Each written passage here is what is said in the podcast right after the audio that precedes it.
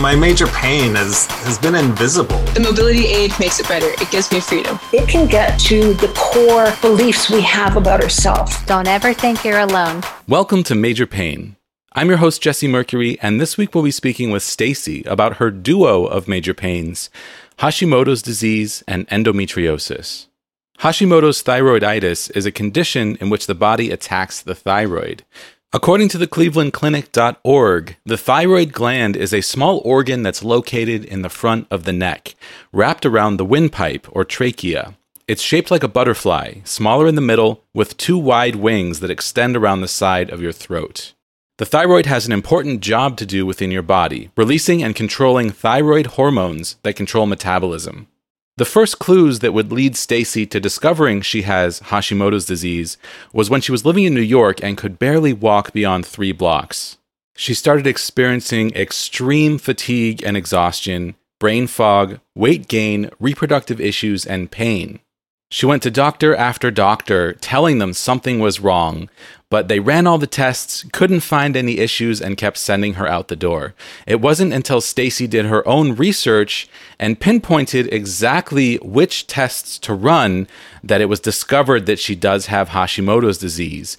Eventually, she was able to get on proper medication that would help to bring this disease under control. Stacy also has a long history of chronic pain from her endometriosis. This is a painful reproductive disease in which tissue very similar to the tissue that grows inside the uterus grows outside of the uterus. Stacy started having her period at just 9 years old, and by 15 she was already taking prescription painkillers to deal with her period, complaining over and over that her periods were extremely painful. As is all too common with endometriosis, her doctors assumed over and over that she was just experiencing normal period pain when in fact she had endometriosis that was going untreated. Both of these diagnoses eventually happened because Stacy was persistent. She did a ton of research, talked to friends and family members, and finally found some relief from both of these diseases. For Hashimoto's disease, that relief came from a medication called Armour thyroid, which is actually made from desiccated pig thyroid. And for endometriosis, that relief came from having surgery. As Stacy will share, the gold standard in endometriosis treatment is excision surgery. Stacy was lucky enough to see a specialist in excision surgery who was willing to do exploratory surgery to look for endometriosis because in many cases that is the only way to actually diagnose the disease. Stacy also talks about living in a body with both of these conditions and how they overlap, how sometimes she's not sure which symptoms are caused by which condition. It's a super interesting discussion that I'm very excited to share with you, and we'll get to it in just a couple minutes. Last week on the show, my partner Andy and I gave some updates on our travels and our health. We talked a bit about how Andy had COVID, and thank you to everyone who reached out with the kind words and well wishes. We've already got a little bit of an update. Andy is now testing negative. She did actually have a COVID relapse. I'm not sure what to call it, a rebound, uh, something along those lines, where she had COVID, she started testing negative, and then started testing positive again. So we continued to isolate from each other for a few more days, and she's now on her second day of testing negative. So things are looking good. I am still testing negative. I never got COVID, and uh, still, still superstitious about it. Still knocking on wood over here, but um, feeling hopeful that it passed me by at least for this trip, which is very exciting. After we recorded last week's episode, we sat down to record our bonus episode, our monthly bonus episode for the Patreon community that supports this podcast. And even though we only recorded it a day or two after last week's updates, we already had a lot to share. So, Andy talked in last week's episode about bromocriptine, the medication she's on for her pituitary adenoma. And right after we recorded last week's episode, she had this breakthrough because she had been off of bromocriptine for uh, her COVID treatment. She'd been off of it long enough to actually recognize how it was affecting her emotionally and physically. And she kind of came out through the clouds of this medication right when we recorded our bonus episode. So that was absolutely fascinating to talk to her about when she had this brand new perspective about what she'd been experiencing. Yeah, it was a really awesome bonus episode. I also talked about all of the bad movies that I watched on airplanes during our travels over the last month and rated them all. Talked about, you know, Kenobi and Stranger Things uh, all the stuff we're watching on TV. It's a really great episode. So if you're already signed up on the Patreon, make sure you check it out. I'll put a link in the description of this episode. And if you'd like to gain access to our monthly bonus episodes, you can sign up to support this podcast on Patreon for as little as $2 per month. Everyone who supports the podcast gains access to our monthly bonus episodes. Our $7 per month patrons also get a gift of a Major Pain coaster made by my mom, as well as special recognition in the end credits of every episode. And our $25 per month producers get all of the above rewards plus a really beautiful Major Pain tote bag also made by my mom, and recognition in the beginning of each episode. So, extra special thank you to Steve Kavanaugh, Chris Fowler, Ensign Q, Trish O'Brien, and Hipster Leia, our Patreon producers who are helping to make this show possible each and every week. If you are enjoying this show and you'd like to help support it to keep it going indefinitely, I need your support. Signing up on Patreon is a great way to do so. You can check it out at patreon.com slash majorpainpodcast. Another great way to support this show and the rest of the chronic illness community is by signing up to participate in research studies and surveys through Rare Patient Voice. If you have a diagnosis of any sort of disease or you are a caregiver, you are eligible to sign up on Rare Patient Voice. And I actually just got my first payment from someone signing up through Rare Patient Voice. Thank you, Amanda. Uh, so this is a great way to support the podcast. If you use our link, which is in the description of each episode, or just go to rarepatientvoice.com slash major pain podcast to start the process of signing up through their services. Then you can participate in research studies and surveys, and you can actually get paid an average of $100 per hour for participating. So, this is an awesome opportunity for you to make some extra money, get paid for having a disease for once, uh, help participate in scientific research to hopefully find better treatments for your disease in the future. And you can support this podcast at the same time. I also have to say thank you to Rare Patient Voice because the Major Pain podcast was featured in a partner shout out on Instagram and Facebook this week. So that was very exciting for me. We are two weeks away from an exciting live event that I will be hosting for the ConnectTra Society called the Major Pain Podcast, speaking out about chronic illness. I will be joined by Amy Stephanie Perez and Alana Jacqueline. We'll be talking about our own advocacy for the chronic illness communities, our content creation, and just about being public about living with a chronic illness, something that is often experienced in silence and in solitude. I'm very excited about this event. It will be happening July 25th at 12 p.m. Pacific time.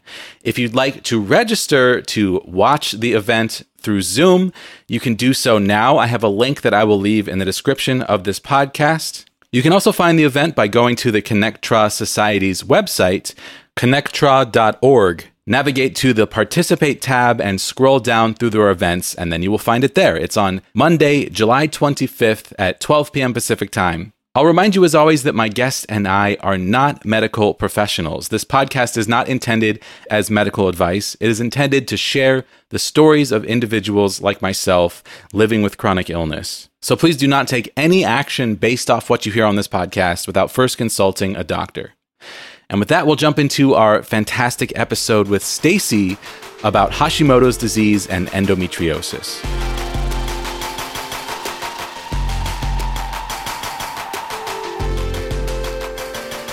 Stacy, welcome to the podcast. Hi, Jesse. Thank you so much for having me. I like, honestly, I love your podcast. Oh, thank you. so, I think it's so important. Um, our mutual friend, Sunny, Yeah. connected us. Uh, and when she told me about your podcast, I'm, you know, was so into it. And uh, listening to everyone's stories is so incredible. So I think what you're doing is so important. And thank you for having me. Oh yeah, thank you so much. Yeah, I, we were connected through a mutual friend, Sunny, and Sunny also supports the show on Patreon, which I'm very grateful for. And she's just an awesome person who I met through my partner Andy, um, and she she wrote to me and said, "Hey, I know someone who's going to be great on the show," and I'm like, "Absolutely, I would love to talk to you." So here we are. We're doing it. Doing it. We're doing it. Yeah. So Stacy, why don't you tell us about yourself? Yeah. So uh, I'm Stacy. Hello, everyone. I'm 35. If that matters to anyone, um, I am a human design reader and an authenticity coach. Um, I went to school for music theater uh, in in college. So I have my BFA in music theater. I did the whole New York thing for ten years. I'm a born and raised Austinite, Austin, Texas, and my fiance and I just um, just gosh, what is time?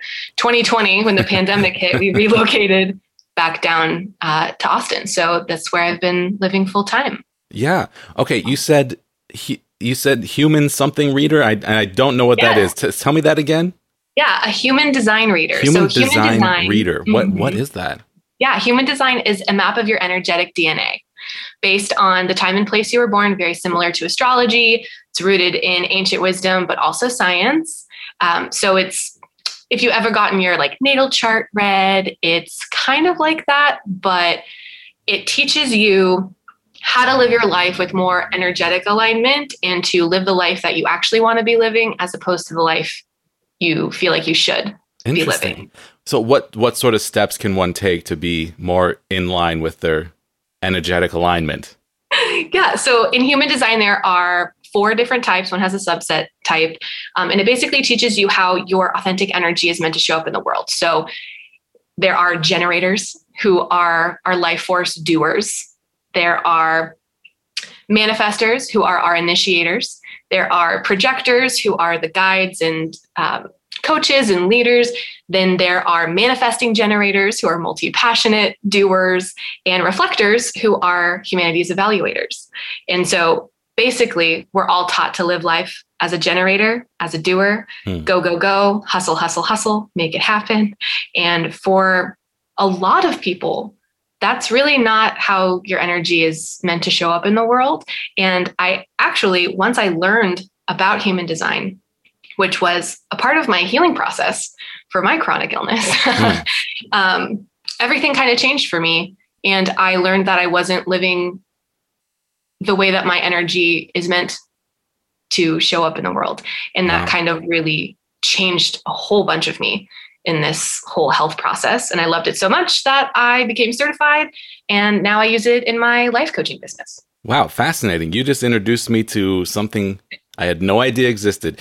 But it, I'm always talking on the podcast about, you know, learning to live in harmony with yourself mm-hmm. around chronic illness. And it sounds like maybe this human design is sort of a, a it, it, reminds me almost of like music theory as a way to describe something that, uh, like harmonies that are pleasing like why are they pleasing you know people trying to put words and and rules around something that uh, sort of exists um, on its own that people are trying to understand it sounds like maybe this is sort of similar with just like human beings existing in the world is, is that accurate yeah, absolutely. Mm. It's like a foundation that you can use. It's a tool, it's not a belief system. So if you yeah. subscribe to any organized religion, like it's not in conflict with that. It's just a tool to really kind of help you live in harmony, as you said, with yourself and your surroundings and your people and finding the road that's right for you. Yeah, interesting. And, you know, this is the time more so than any other time in my lifetime where everybody is feeling like we're all on a weird path. You know, like the world is weird right now. It's just it crisis so- on top of crisis, on top of COVID, on top of, you know, just all all of these like social reckonings happening at the same time and it's just really hard to feel centered and grounded right now. Mm, hmm absolutely. Absolutely. Yeah i know that's something that andy and i talk about all the time. It's like what can we do to find some sense of you know normalcy or some sense of foundation in life right now? Because everything is so up for grabs in a way that feels so uncomfortable. Yeah the our, our society is definitely snow globed as I like to call it, just like turn it upside down and just shake it up for everyone. It's rough out there. Yeah, that's that's an interesting analogy. Um, well, you mentioned your chronic illness and how this has been a part of your healing process, and now I'm I'm very curious to jump into this. So, Stacy, what is your major pain? So I have a couple major pains. I have Hashimoto's thyroiditis, which is a thyroid autoimmune, and I also have endometriosis, which is when tissue similar to the tissue that lines your um, your uterus, the endometrium, grows outside of it and sheds and behaves as such, and it's terrible. yeah, and very painful, from what I understand. Yeah, super painful. And I think what's the most frustrating is that when you're diagnosed, which in itself takes so many years and so much, you know, advocating for yourself and finding the right doctors, but when when you do get diagnosed is that the stage that you're diagnosed does not correlate with your pain. Hmm. So you can just have a little bit of endo growing and be in excruciating pain, or you could have stage four deep infiltrating endometriosis and not even know it. Wow, interesting. Yeah, every chronic illness is so different for every person, um, and we've we've spoken to people on the show before that have uh, both of these conditions, but never someone who has both together at the same time. um, so I'm curious to see how they intertwine and over- and overlap because you know everything in the body is connected to everything else. Um, so you've told us a little bit about endometriosis. Tell us about Hashimoto's for anyone who's not familiar. Yeah, so Hashimoto's is a thyroid autoimmune where basically your body attacks your thyroid um, because it thinks it's evil, which is kind of why a lot of people with Hashimoto's or thyroid issues go gluten free because of molecular mimicry. So, a gluten molecule is very similar to a thyroid mo- molecule. Um, so, when you eat gluten, your body doesn't know that it's food and that it just sends more antibodies to attack your thyroid. Mm. Um, but yeah, your your thyroid, and I'm so angry about it because once I got this diagnosis, I realized how important your thyroid is to every function in the body, um, including your reproductive organs. So it's oftentimes people with endometriosis will be diagnosed with um, Hashimoto's oh, wow. or you know other autoimmunes too. Interesting. And so the thyroid, my my understanding is limited. The thyroid regulates um, hormone production? Mm-hmm. Right? Hormone production, um, your temperature, your metabolism, your just so many things. When you Google it, you're like, oh, how come I was never taught how to nurture and nourish my thyroid yeah. until it just stops working in the way it should, and then you're, you know, SOL. Yeah. So I'm sure that symptoms vary widely from person to person, but in your case, what are the symptoms of Hashimoto's? Yeah. So I, honestly, my Hashimoto's is pretty under control right now. Uh, well, I am about to see my thyroid doctor, so maybe not so under control because I am having some symptoms. But when I was first diagnosed with it, it was a lot of fatigue. Uh, I was living in New York City. Uh, this is 2019, so pretty recently, honestly.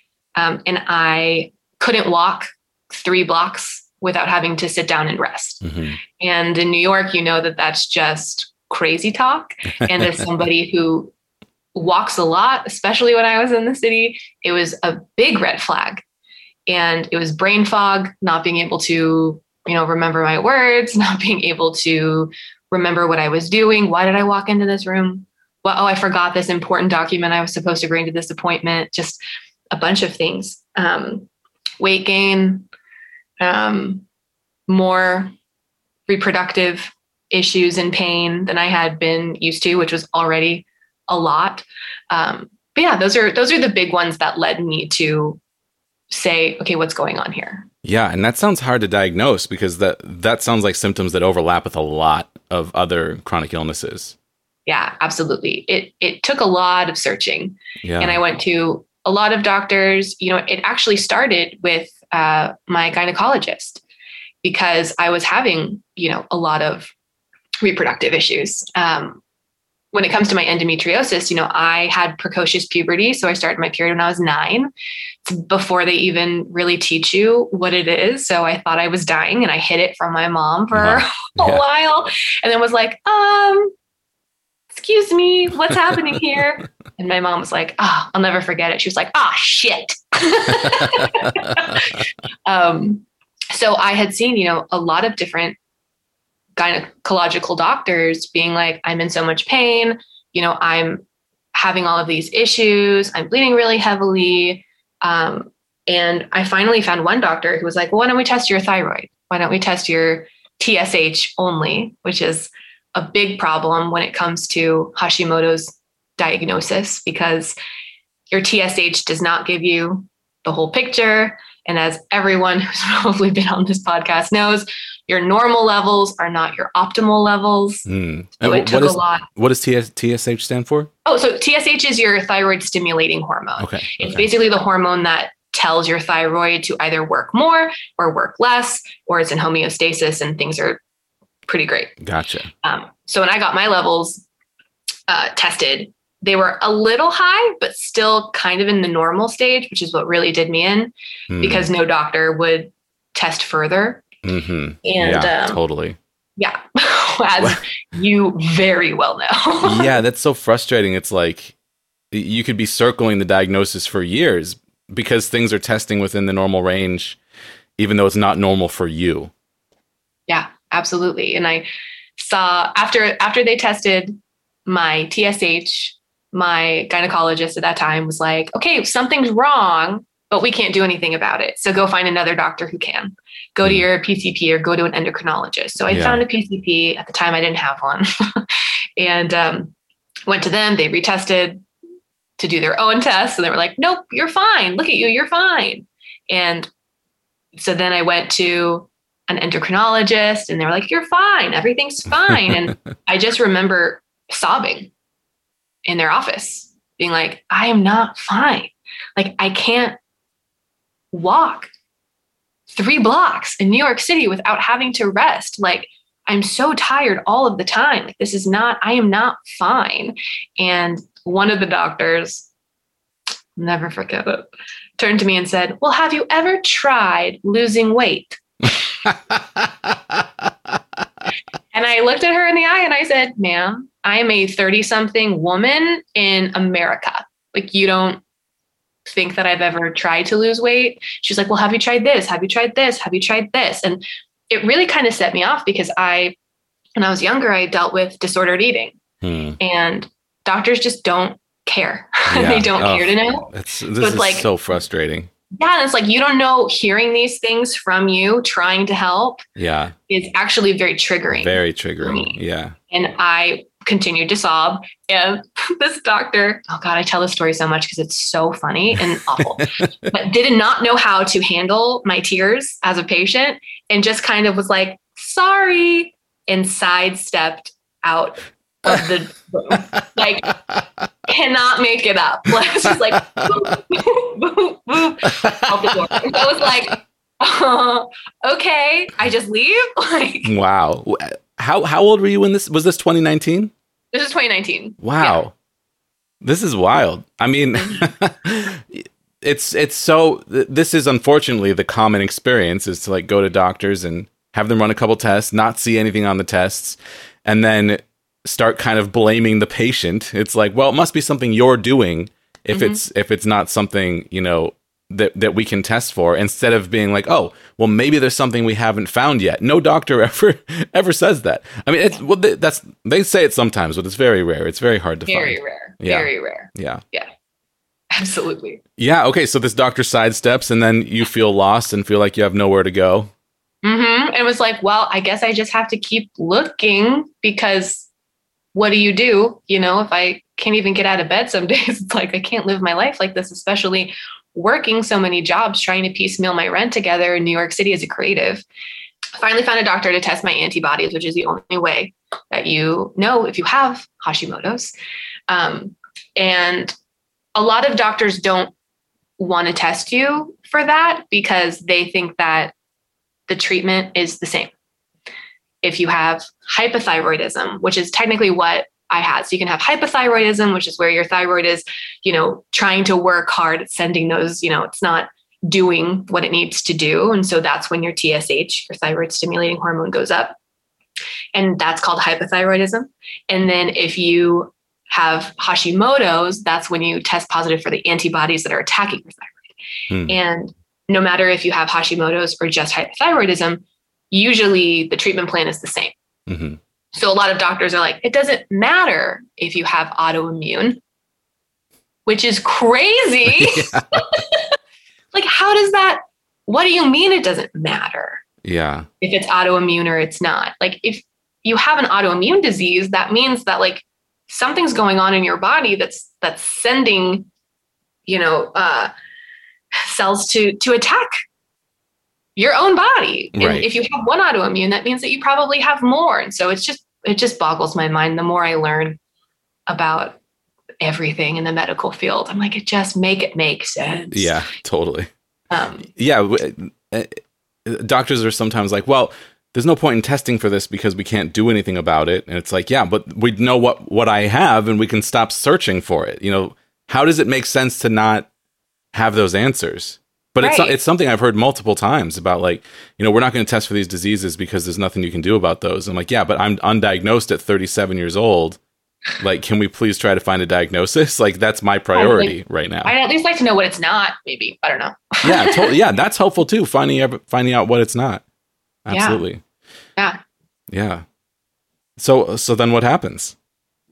So I finally found a doctor who tested my antibodies and was like, yes, you do have an autoimmune.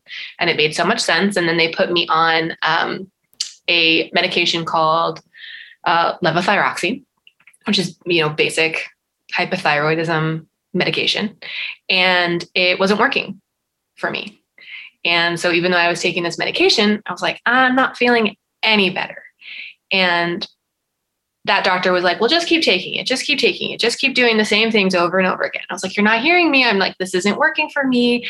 And so then I had to leave that doctor and find a new doctor. And Hmm. I finally found a functional medicine doctor Mhm. um, who put me on uh, Armour thyroid, which is like the desiccated pig thyroid.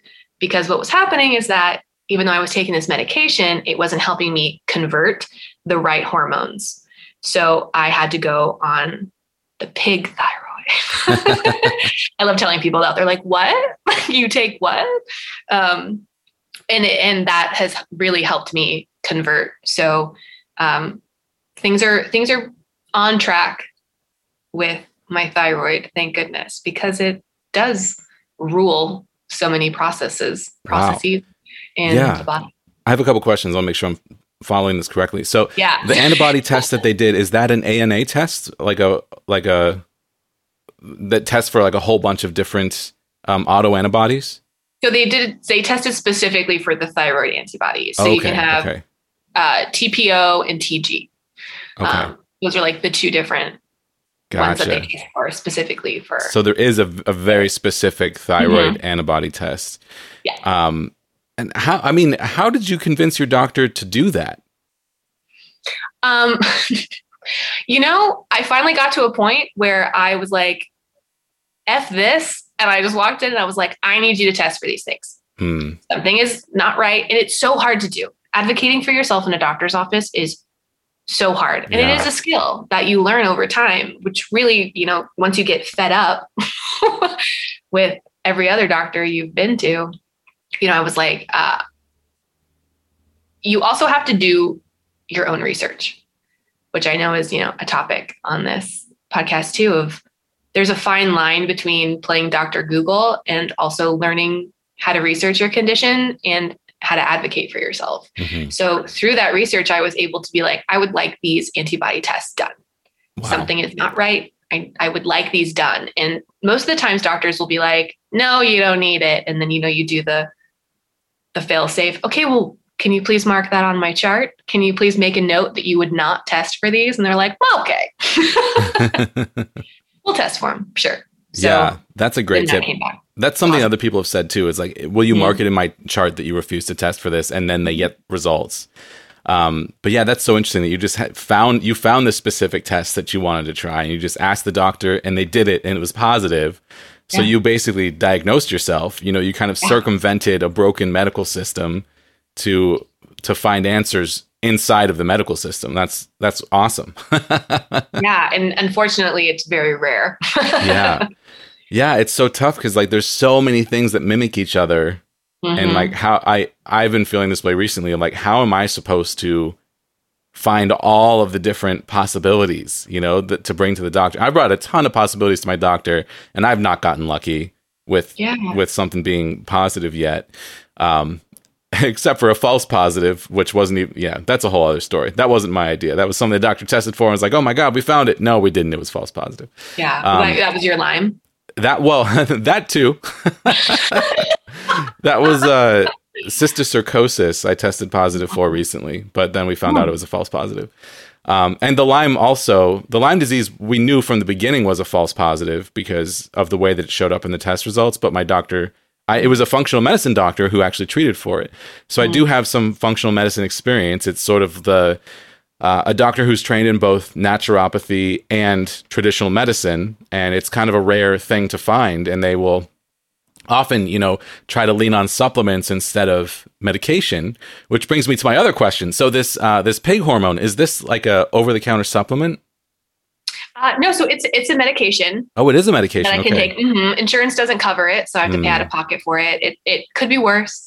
Yeah. I, I don't really like that phrase could be worse because then it takes the validation out of your own experience away but um, it could be worse it could be Yeah. more expensive but it's still annoying because if you use a medication it doesn't work and then you have to use this other medication and insurance is just a whole nother episode really we could Yeah. talk about Yeah. Um, okay. Interesting. So it is a prescription medication that you can't just go into a store and buy, but insurance is not covering it, even though you have a uh, a diagnostic test saying that you have Hashimoto's. They still won't cover it. That doesn't make any sense. no Yeah, that's it. Yeah. No. of course yeah, I mean, you know, any, anyone with a chronic illness has fought insurance over medication at one point or another, and what they decide to pay for or not is usually usually nonsensical and oftentimes based on how much the medication costs. Um, so if something is like more expensive than another option, they just won't pay for it, even if the other option doesn't work. Which is like, then what is the point of you? yeah yes Ugh, yeah. so. So so you got this this uh pig hormone that is helping your thyroid to act more normally um Mm-hmm. and regulate things more normally and that has it sounds like that's really helped all the Hashimoto symptoms. What did that Mm-hmm. feel like when you first started using it? And it's like d- were you able to start walking more than 3 blocks? yeah, yes, I was. Um, so actually, you know, thyroid issues can be genetic, you know, autoimmune is genetic. So I, I talked to my aunt actually, and it was funny because when I was in process of finding this diagnosis, I called my dad and I was like, Hey dad, do thyroid issues run in our family? And he was like, No, not that I know of. I was like, Oh, okay, that's weird. Noted. And then like two weeks later, he calls back and was like, so I've been very mistaken. He's like, turns out so many women on our side deal with thyroid autoimmune and hypothyroidism. And so luckily I was able to talk to my aunt who has Hashimoto's too. Uh, she's on the Armour thyroid. So luckily she was able to kind of point me in that direction of usually um, the levothyroxine doesn't convert for us in the Keel family. Hmm. So I, I had yeah, a guiding light in that way that kind of helped me uh, find. Yeah, that's so helpful. Yeah. And so once I could convert again, like it, it was being able to kind of come up and see clearly Hmm. for the first time in a while. The brain fog went away. You know, I had a little bit more energy. Um, I felt pretty normal again. And then I cut out gluten. So my antibodies did drop a lot. Um, and that's kind of where I am now with the with the thyroid stuff. I was Yeah. able to find healing in that. way. Yeah, that's amazing. I mean, it often feels like with chronic illness, it's like these things turn on and it feels like they're never going to turn off. And people lose hope because it just feels hopeless. Um, Mhm. but it's not. You know, sometimes you'll find an answer. Sometimes there's one medication that will turn it back off and your body will start to function normally again. And, you know, that happens to people all the time. And even though it, you know, like for someone like me where I, I still don't have that answer, I it, I'm just always focusing on the fact that it is still possible to find it. Mhm. Yeah. It can be hard to keep that hope. It can be hard to hold on to that. Yeah. Um, absolutely. How did you get through that period of time? It sounds like it was maybe um, how how long was that period of time where you were really struggling to function because of your Hashimoto's? When I was really struggling, honestly, it was about six months. So not wow. terrible. Yeah. Not terrible at all. Uh, again, could be worse. Not invalidating my experience, but uh, I know people who struggle. And like endo is a completely different story. yeah, yeah. but luckily, I was able to listen to my body, which can be really hard for people in general. But I was able to know that something wasn't right. And I am an Aries, that's my sun sign. And so my Aries fire sign was like, fuck this. like, we're going to find answers. We're going to get it. Because so often, you know, just like you know, like you're still searching. And it's hard to just be like, well, I guess I'm going to stop and live like this. Like you just can't necessarily afford to do that. Yeah, that, that and that's a whole other discussion, you know, like that's something that took me years to get to the point where it's like I got to learn how to live like this, you know. Mm-hmm. Um, but in this one scenario, you know, finding that answer within within six months is pretty remarkable. And I'm, um, you know, I I hear what you're saying. Like, could be worse. It could have been longer, but going through that for six months is still awful, you know. yeah. And and and you have this whole other condition that we should dive into. Like, what is the story yeah. with endometriosis? Yeah. So, like I said, I started my period when I was nine uh, just a wee little babe. I think back on her and I'm like, you poor, poor thing. I want to hug her, my inner child. Um, and at age 15 is when it got like really bad and I had to go on prescription pain medication. Wow. Um, and, you know, all of the doctors were like, it's normal. Your pain is normal. It's okay. I remember doing a musical in high school and having to drive myself to the rehearsal and I had to make a pit stop at home because I had to pick up my pain medication. Yeah. And I walked in the door and I like crumbled to the floor and my mom was like, "Oh my god, like what's going on?" I was like, "I have to go to musical rehearsal." and so, you know, I, I went there and I remember just being on the floor in the fetal position for most of it, like crying because it was so bad. Uh, how how common is it for for a 15-year-old to need prescription pain medication for their period. I mean, that doesn't sound like something that is normal to me, but I don't, I, I don't know things. Yeah, it doesn't sound normal, does it? Yeah. But unfortunately, endometriosis affects one in nine. So it probably is more, more normal than, than, yeah, more common than you yeah. think and or want to admit. And my understanding is that endometriosis is also severely underdiagnosed because doctors will hear a woman saying, I'm in excruciating pain, you know, with my period every month, and they'll just kind of brush it off as being normal without looking deeper into it. Mm-hmm. Yeah, absolutely. And it, it wasn't until I actually got my endo diagnosis in 2020. So, like I said, like all of this is pretty wow. fresh. So we're, yeah. we're talking. Wow. So you just dealt with yeah. excruciating pain for years. Yeah. Mm-hmm. Wow.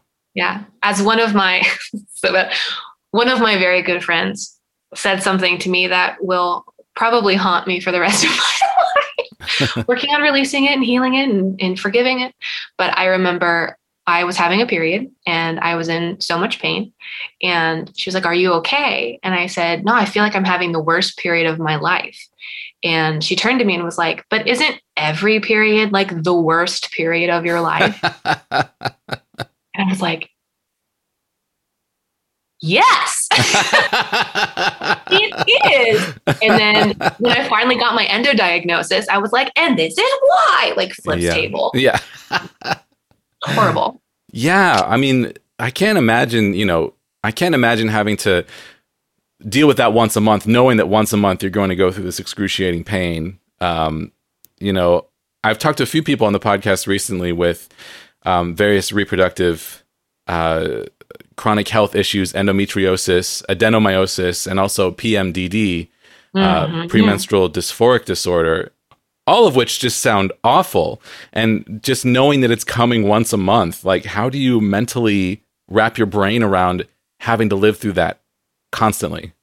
Well, constantly is probably the, the more appropriate word because when you get to a point in your endo, even after you've had excision surgery and been diagnosed, like I've had excision surgery, I was so, so lucky in all of my diagnostic experiences because for me, you know, my Hashimoto's was diagnosed pretty, pretty quickly.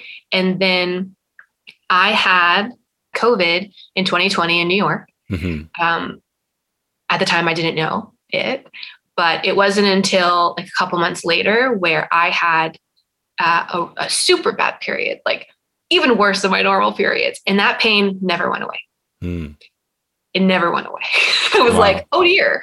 Uh, had to go to the hospital for it, had to go to the ER in New York during COVID because I couldn't keep water down. I like was vomiting. I couldn't eat. I couldn't drink. I, I remember calling my parents and being like, I don't, should I go? I don't know. I feel like I'm dying. Like, what do I do? And they're like, just go to the hospital.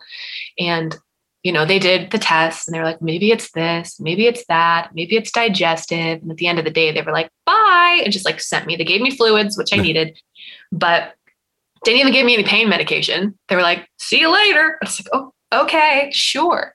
Um, and two weeks later, my fiance and I packed up all our stuff and drove a U-Haul three days down to Texas.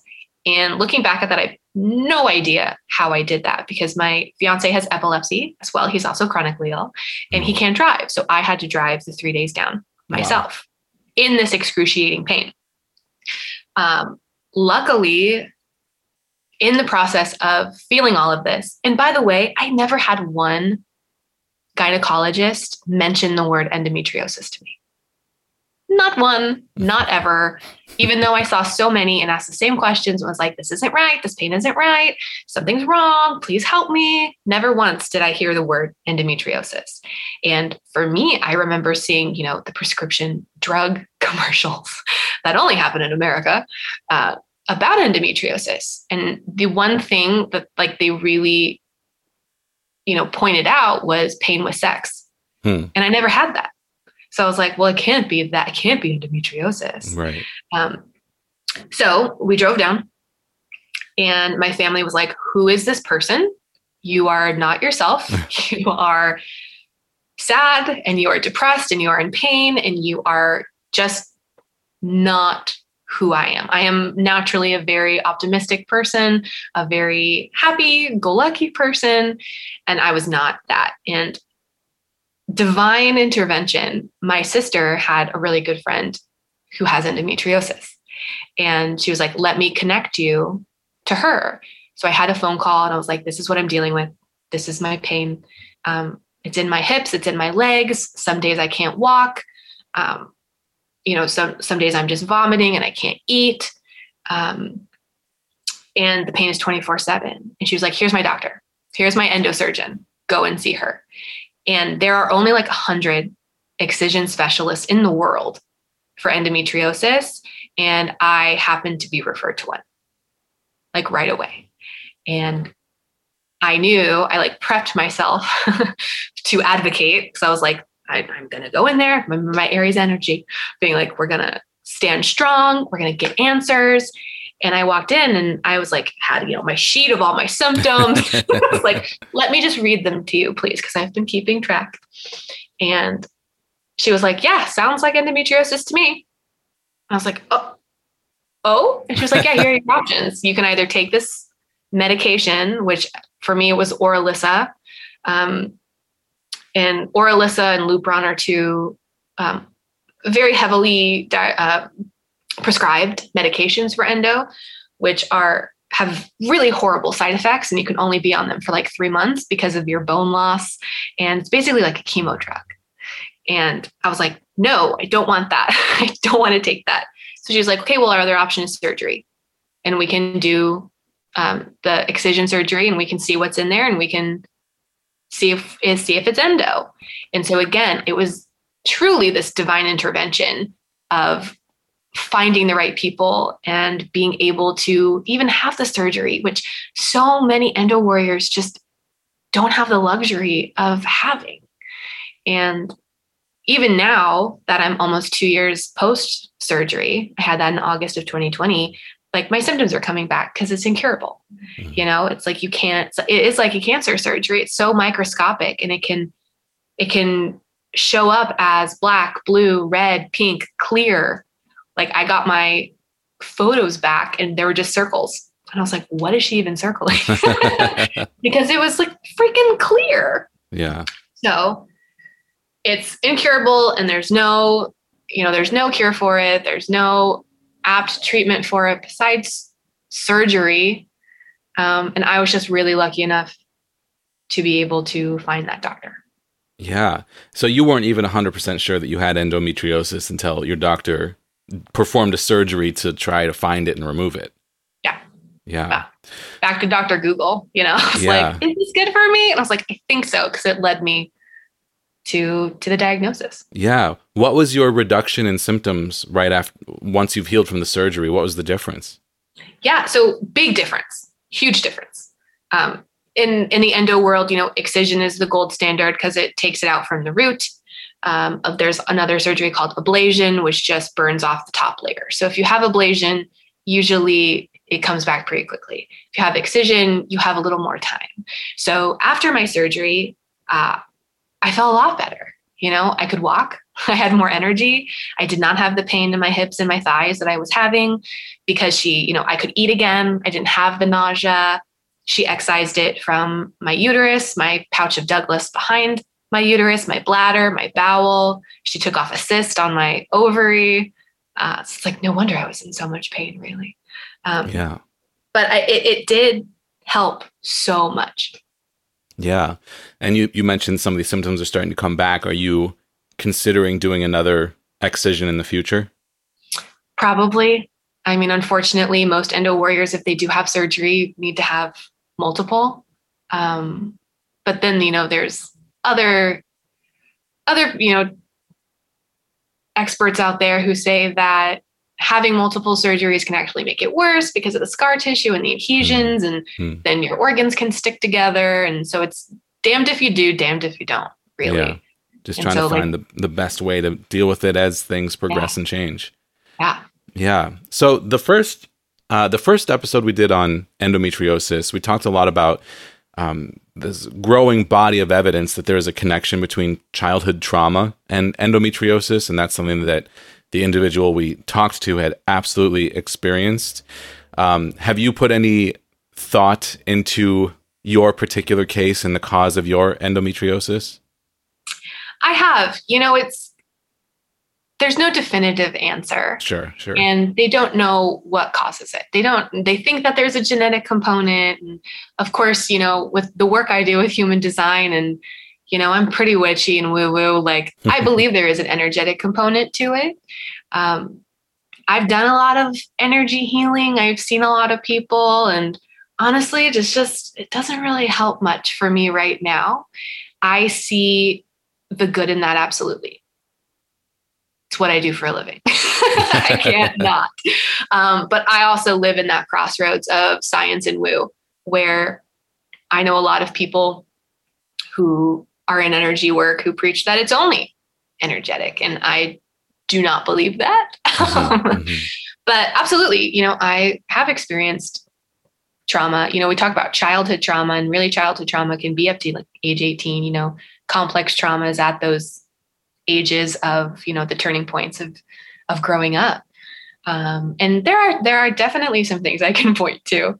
Um, but who who knows? You know, I believe in the integrative approach. I will continue to do the shadow work and the energy work and looking into my own human design and all of the things. Um, I can't wait to listen to that episode. yeah, it was really it was really powerful. Um, Yeah. yeah, and you know it's so it's so interesting when like science has all these theories, but uh, and there's also like the the personal intuition about like what is happening to me, like how do I piece together my own story, and having well, now that you have the answers, you can kind of look back and piece together what's happened to you. But right before we started recording, we were talking about your COVID experience and um and how your you mentioned that your your endo symptoms got a lot worse after your first bout of COVID in, in 2020. Um, and that is absolutely a, you know, a physical trauma going through like a severe illness. And it sounds like that kind of kicked things into high gear. Um, so it's like you can have that intellectual in, intuition experience of like, this is what happened. This is what, fe- what it feels like happened to me.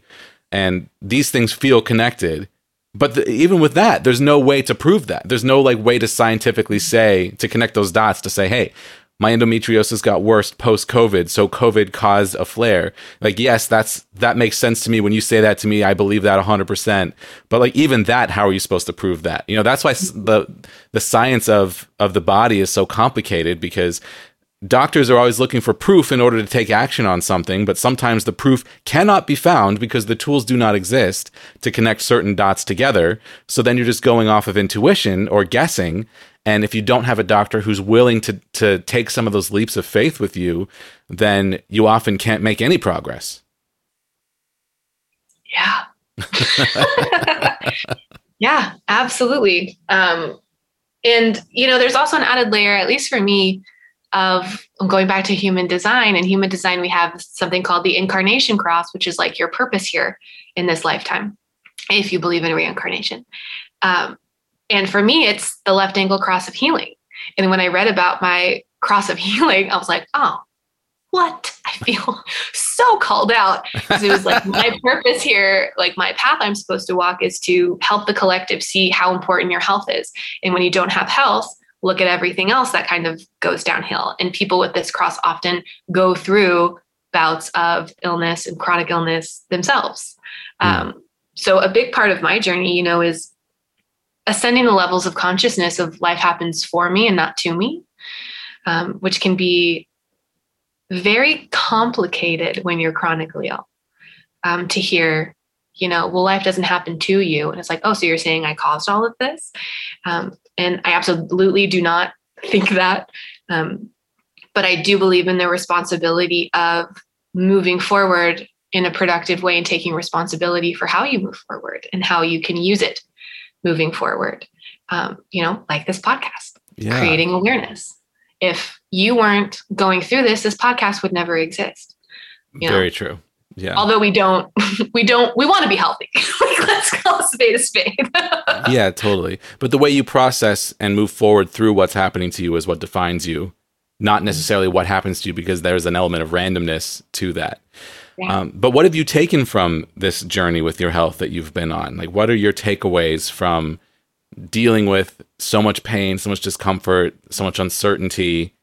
And then finding answers and being able to move through that in a way where you've found a better a better path through these things that have been plaguing you on and off throughout your life how do you you know now that you have pieces to put back into your own story what is the story you tell yourself about that mm.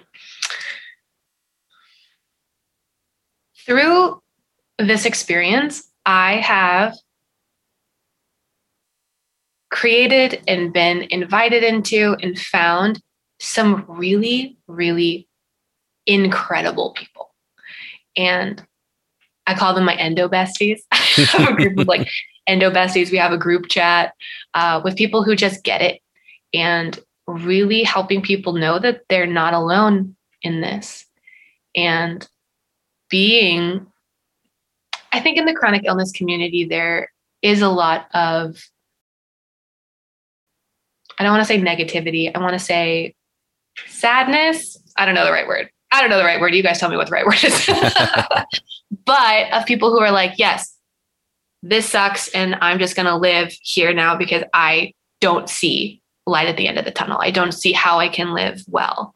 And I think finding the people who really align with you in that way, like my endo besties who are like, hey, today was a shit day and I couldn't get out of bed and I couldn't eat anything and I was vomiting and I had to stay in the bath for four hours. But like, look at these cute memes and like, how are you guys doing? you know, there's like community and, and awareness and just, you know, living well with chronic illness that is possible even if it gets really bad. Mm-hmm. And I mm-hmm. think that that is really part of what I try to bring to my experience of yeah. showing people both like on my Instagram. So like I'm an authenticity coach and human design reader on my Instagram like I do not shy away from my bad days because I think that social media especially can be very very triggering for people who see, you know, your highlight reels of everyone out there living their best lives, which is just not true. Everyone has peaks and valleys. Everyone has ups and downs. And I like to show people that you can live well with chronic illness and that even on days when I do struggle, um, it's okay. It's okay to accept that and move through it and integrate that. I think integration is probably the best word. Yeah, yeah, totally. This idea of um, integrating versus fighting against something that's happening to you, whether you want it or not. You know, Yeah. it's so hard to accept a chronic illness into your life, you know, Mhm. because like no one wants it. None of us wanted this, but but there is a way to learn to live with it and find joy and happiness and experience good moments and have a valuable productive life even if it is not what you expected it to be and all the reframing and you know mental gymnastics that go into that are very painful and difficult but possible um, so you know i think that that is definitely one of the core messages of this podcast. And the reason i make this podcast is because this is my process of of you know finding meaning inside of my own chronic illness is like trying to build this community and um, make something that hopefully helps other people feel like their journey is a little bit easier than it was without this podcast. It does that for me and that's that's definitely you know a part of my healing process. And um and you're right this pod like you said this podcast wouldn't exist i i might still be podcasting about science fiction to to to very few people um if it weren't for my chronic illness kind of throwing a wrench into things um and this podcast is one of the things I'm most proud of in my life that I've ever done, for sure. It's something when I think about like what have I achieved as a person, this is way up at the top of the list. Yeah. Um, it's so important. It's yeah. so important. Thank you, I appreciate that, and like, and it's so important to me, and it's so interesting because I also like don't want to be chronically ill forever, Right. but but without the experience of chronic illness that I've had to date, I would be such a different person, and I don't think I would like myself as much, um, which is which is interesting. It's you know Yeah. it's a hard thing to integrate, um, but yeah. Speaking about you know liking myself and like relationships to the world, tell me about your relationship with your partner because you mentioned that um, you're engaged to someone with epilepsy, so Mhm. you both have a chronic illness. Um, how do you navigate a relationship with two people who have a chronic illness? Yeah. So it, it we're very much a team. I find that, you know, not even just in the illness part of it, because he has some autoimmune stuff too, but like we're really good at kind of when one of us is having a bad day, the other one is there to kind of uplift them, and then vice versa. Um, and it it's been great. You know, we've decided not to have children in our relationship, in our, our future marriage. We're getting married in September. Um, and that was um, a process to come to. Uh, we both kind of came to that conclusion ourselves before we really had a deep conversation together and what that would mean. Um, but being chronically ill and knowing that some days I can barely take care of myself, honestly, Mhm. like not to say that chronically ill people cannot have be parents and be great parents, uh, but for us it just wasn't that choice. But he actually said something to me yesterday. Um, because I'm also dealing with some new symptoms, which is fun. So I'm in process of uh, trying to figure out if it's a new autoimmune. Mm. we, uh, but he told me yesterday, he was like, you know, sometimes in the realm of invisible illness, he's like, I know that you struggle daily, that I have pain daily, if it's reproductive, if it's digestive, um, if it's just having, you know, crazy fatigue and having to nap, you know, going through a flare. Um, but because I try to live well with it and because I try to integrate my illness, you know, he was like, sometimes I forget. He's like, I know that you're in pain, but sometimes I look at you, invisible illness, and I forget. And it's nice to have a partnership where you can have these open conversations and be truly authentic in the good times and the bad.